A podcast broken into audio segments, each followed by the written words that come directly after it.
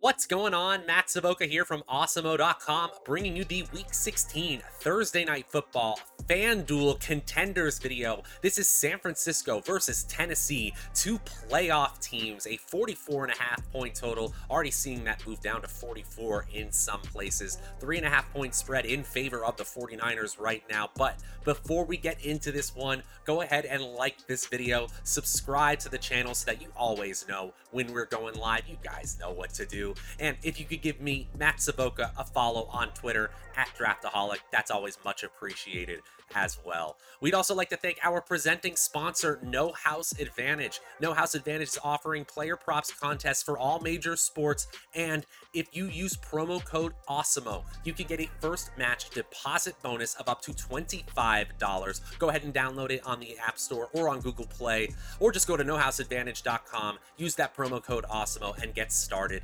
today.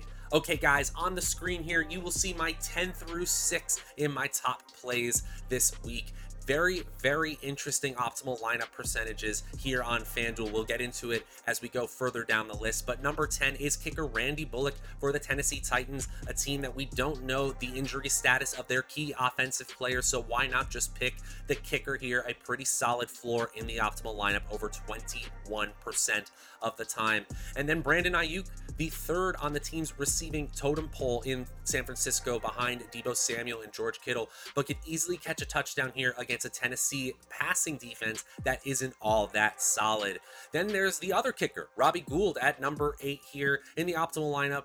22% of the time. Yeah, you can play kickers on teams that are favored by a field goal or more, so why not play Robbie Gould? It's really that simple. And then number seven is AJ Brown. If AJ Brown is activated for this game, then he's probably in the optimal lineup a third of the time or more. But if he's out, of course, he has 0% chance of being in the optimal lineup, which is why right now he has just a 23% chance. We're hedging our bets a little bit.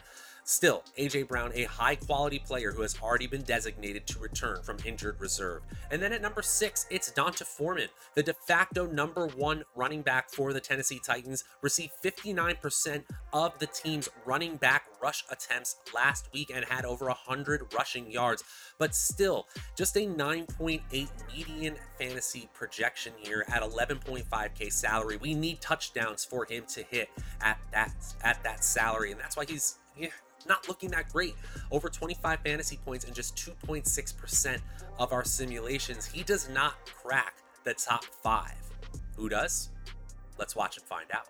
Number five, it's Eli Mitchell. And Eli Mitchell is another player in this matchup who we are unsure as we get into Thursday here whether he is going to be activated in time to play in this game.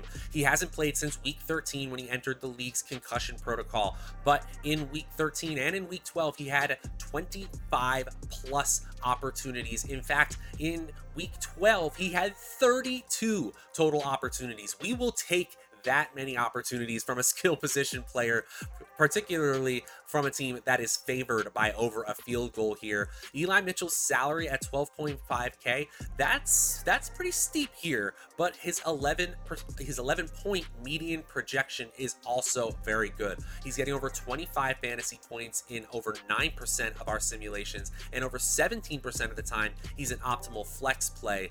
He is part of this San Francisco offense, which now ranks third in PFF's offensive grades. Eli Mitchell is in the optimal lineup a quarter of the time right now. At number four, it's George Kittle, and George Kittle is just a complete and total monster.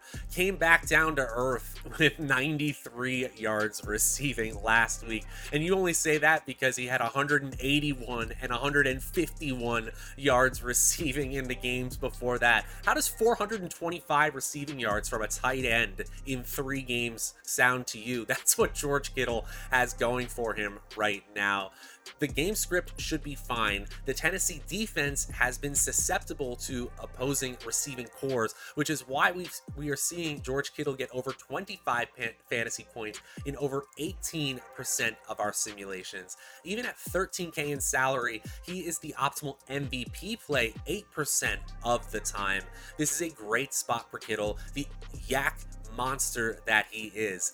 Easily, easily could catch a touchdown here. He didn't catch one last week, but had one the week before that and the week before that. Kittle is just a one of a kind player. On a single game slate, I find no problem in any format, small field, large field, or in cash. There's no problem with playing George Kittle. Number three, it's Jimmy Garoppolo. And Jimmy Garoppolo has a decent projection compared to salary based expectation. His 16.3 median fantasy point projection is pretty good for a player at a 14K salary.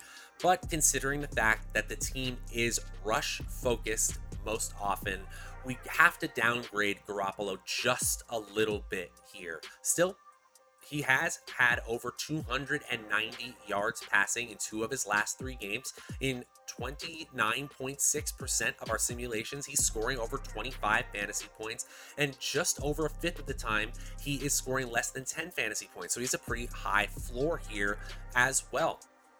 Look at the left side of the screen if you are watching on YouTube here. Look at Jimmy Garoppolo's chance of being in the optimal lineup at 28%.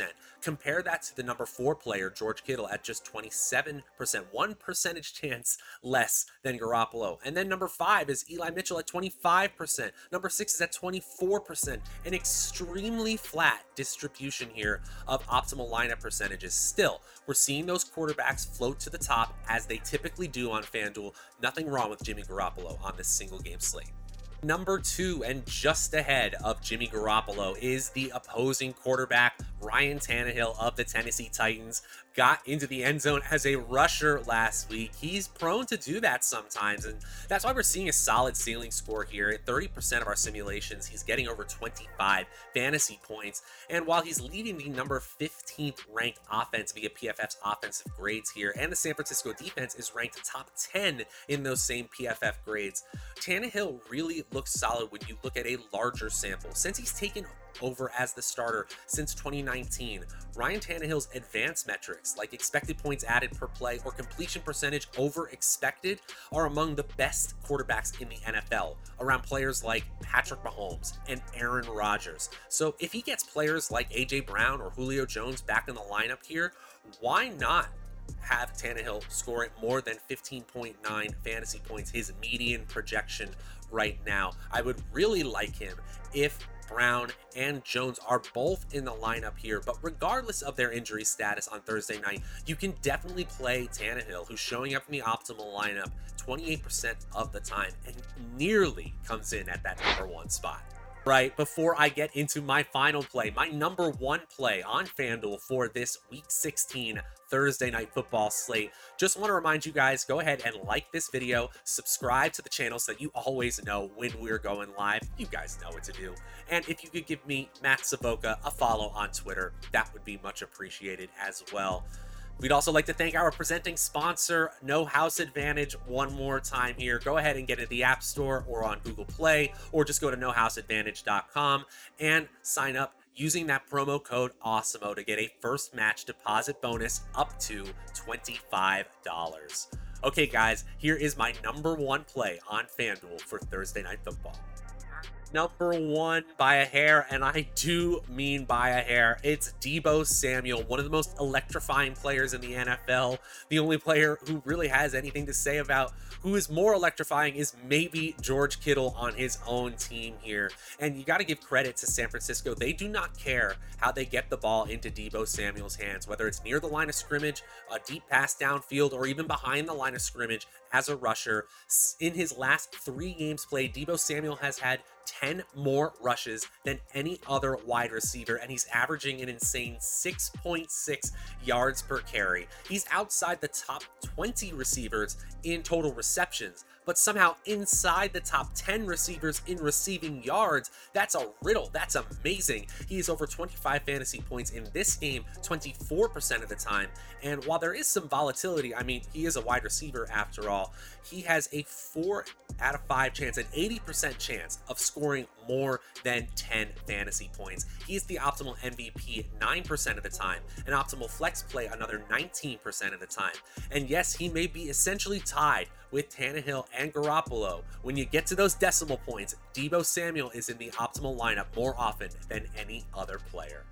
All right, folks, that's going to do it for this Week 16 Thursday Night Football FanDuel edition of the Contenders video. If you are looking for the DraftKings version of this video, it's around here somewhere on the channel. Go check it out. We will be back on Saturday for the special Saturday edition of the Contenders video. Until then, I'm Matt Savoca from Awesemo.com. We will talk to you guys next time.